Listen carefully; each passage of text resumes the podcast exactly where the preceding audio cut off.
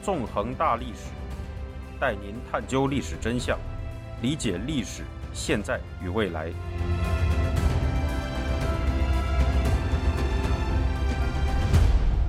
大家好，欢迎大家收听《纵横大历史》，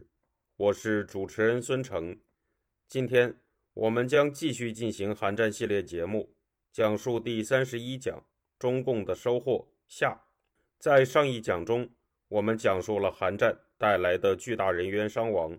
以及中国在这场战争中付出了参战各国中最大规模军事损失的事实，并讲述了中共为了维持韩战的巨大开支，以及由战争形成的以重工业，尤其是国防工业为重心的产业结构，对民众发动了一场粮食战争，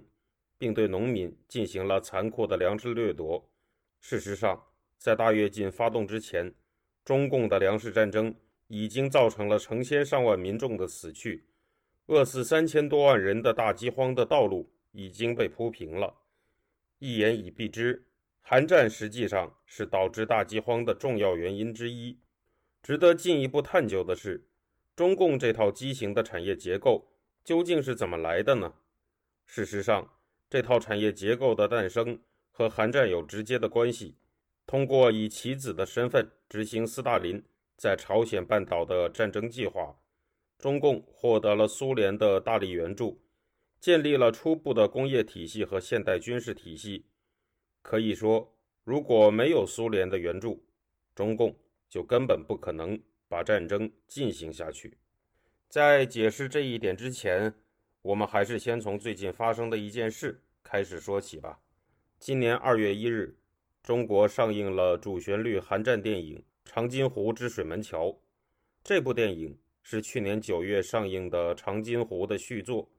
如我们此前所说的，长津湖战役实际上是美国海军陆战队的一段荣耀过去，也是中共军在韩战中打得最难看的战役之一。中共方面把长津湖战役丧事喜办。宣传成一场所谓的大捷，实际上也反映了他们在进行政治宣传方面的一贯做法。由于我们之前对他们类似行为的驳斥已经进行了太多，今天对这个问题就暂不赘言了。值得注意的是，在对《长津湖之水门桥》这部电影进行的政治宣传中，有不少文章都说当时中共军装备的是小米加步枪，尽管在韩战当中。中共军在武器装备层面不如美军是一个事实，但这并不意味着中共军队真的是使用小米加步枪去和联合国军作战的。实际上，所谓的小米加步枪属于一种中共在进行政治宣传时常用的概念。在武器方面，中共得到了苏联的大力援助。在中共军队出兵朝鲜半岛后不久，中共方面。就第一次向苏联索要了军事援助。后世学者根据苏联解密档案，勾勒出了韩战期间中共向苏联索要军事装备的情况。在这一时期，苏联最早提供给中共的武器，包括毛泽东向苏联索要的鱼雷快艇、装甲舰、猎潜舰、岸炮等海军武器。一九五零年十一月十七日，周恩来又致电斯大林。向苏联索要五百辆军用汽车，斯大林的回应则比中共的期望更加大方，表示苏联将在满洲里向中方交付一千四百九十五辆汽车。斯大林还曾在一九五一年五月二十二日表示，苏联将向中国无偿提供三百七十二架新式的米格十五战斗机，中方只需要支付运费就可以了。除此之外，如此前所述。苏联还曾经在1951年10月答应武装中共的60个师，并最终实现了56个中共师的全面苏械化。此外，苏联也向参加韩战的中共提供了大量的重型武器，包括高射炮、重炮和坦克等。苏联在大规模军事援助中共军队的同时，也派出了大批驻华军事顾问。对于这一点，韩战史及冷战史学者沈志华援引档案进行了较为系统的勾陈。在中国近代史上，苏联曾多次向国共两党派出军事顾问，支援了第一次国共合作期间的国民革命军、中国的对日战争以及国共战争期间的中共军队。到韩战爆发时，苏联驻华军事顾问的人数就已经超过了两千人，并在中国设有军事总顾问团。最初的军事总顾问由苏联驻华使馆武官科托夫中将担任。在韩战爆发后，斯大林又派出了苏军副总参谋长扎哈罗夫大将作为斯大林的私人代表前往中国。不久后，扎哈罗夫出任军事总顾问的职务，科托夫中将。则变成了副总顾问。一九五一年四月，扎哈罗夫回国后，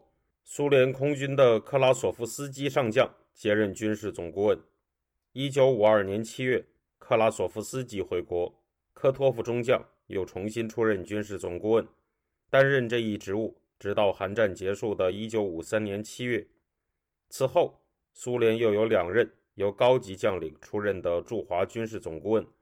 这个职务的设置。一直持续到了一九六零年七月。另一方面，在韩战爆发后，苏联驻华军事顾问的人数极大的膨胀了起来。沈志华援引了一份来自台湾的档案文献，表示，在一九五零年六月至一九五一年九月之间，苏联在华顾问和技术人员共有约八万人，其中首要者和领导者有四百四十二人。包括军事顾问三百一十人，政治顾问四十七人，经济顾问和专家七十二人，专业间谍十三人。沈志华虽然认为这些数据并不准确，但也从一个侧面反映了当时苏联驻华顾问和专家主要是军事人员的事实。庞大的苏联顾问团体直接受命于斯大林和苏联军方，负起了全面指导中共军队的责任。以及中方技术兵种的建设、训练与军事院校的建设和运作，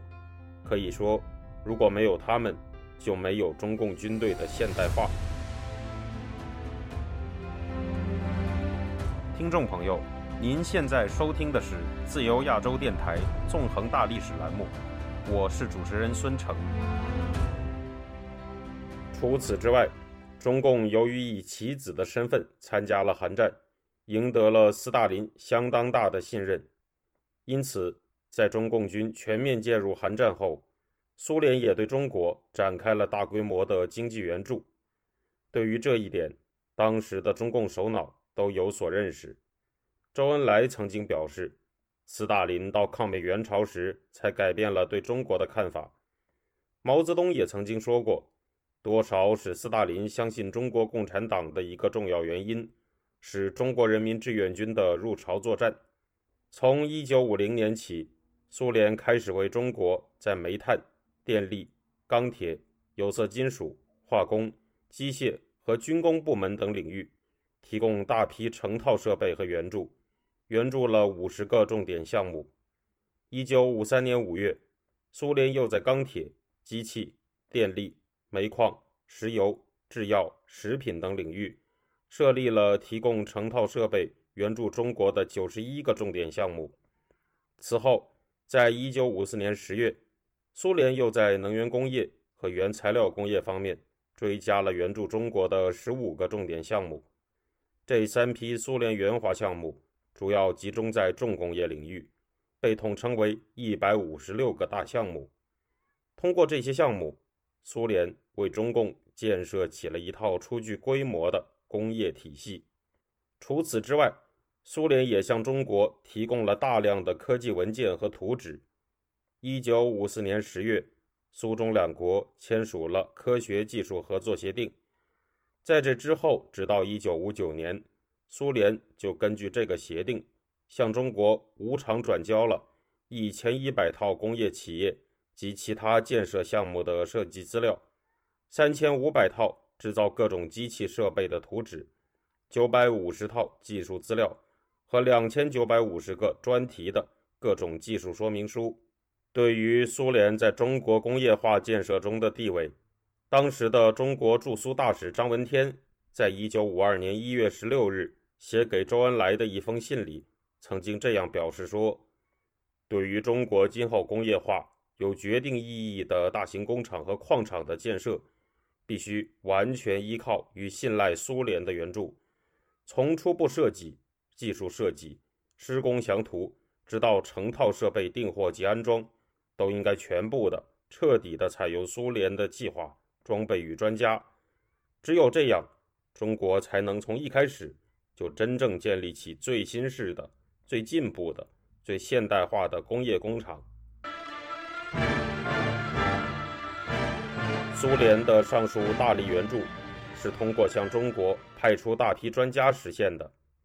根据苏联方面的统计，仅仅在1951到1953年期间，被派往中国的高级专家就达到了1210人。这个数字还不包括其他级别较低的专家。苏联在中国设置了在华专家总顾问的职务。在一九五二年年中，时任苏联在华专家总顾问的毕考尔金曾帮助中国制定第一个五年计划。对于苏联专家所起到的作用，中国中央财经委在一九五二年二月发布的一份报告中这样说道：“两年经验证明，由中国技术人员来设计的小工厂。”或小规模恢复改建工厂，在设计技术上的缺点弊病已经很多，浪费很大；而巨大复杂工厂的设计一个也没有成功，都是半路回头再请苏联设计的。所以若干年内，在中国高级技术人员未养成时，聘请苏联设计组是一种迅速省钱又十分稳当的办法。苏联专家的不可替代性。由此可见一斑。可以说，中共在1953至1957年间实行的第一个五年计划，核心就是苏联的援助。如果没有苏联的援助和专家，中共的“一五”计划就不可能制定，中共的整个以重工业、国防工业为核心的计划经济体系就不可能建设起来。而这一切的实现，正如毛泽东和周恩来所说。是来自中共通过参加韩战取得了斯大林的信任，这样一来，一个更大的历史图景就浮现在了我们的面前。通过作为斯大林的棋子参与韩战，中共获得了斯大林的信任，从而得到了苏联的大力援助，初步建成了一支现代化的军队和以重工业、国防工业为重心的产业结构以及计划经济体系。为了维持重工业、国防工业畸形膨胀的产业结构，中共就对农民发动了一场粮食战争，并铺平了通往饿死三千多万人的大饥荒的道路。总的来说，中共通过韩战收获到了苏联的大力援助，在军事层面获得了现代化，在产业层面获得了工业化，在经济层面获得了计划经济体系。对于中共而言，韩战带给了他们非常非常大的收获。然而，中共的这些收获，事实上也就意味着民众的深重灾难。那些在粮食战争中因奋起反抗而被杀害，因粮食被中共干部夺走而活活饿死的成千上万的农民，将他们的呐喊和悲鸣留在了历史的深处，无情地鞭挞着毛泽东。周恩来这些所谓开国领袖的建国大业，揭露了中共所谓抗美援朝的残酷本质。不过，在这个巨大的历史图景当中，还有一处很重要的问题需要解答：苏联这样大力的援助中共，究竟是出于什么目的呢？整场韩战，在苏联当时的国际考量中。究竟又占有什么样的位置呢？中共在苏联当时的国际战略里，又在扮演着一个什么样的角色呢？回答了这些问题，我们就能够看到一幅隐藏在这幅巨大图景背后的一幅更大的图景。这就是我们下一讲将要涉及的内容。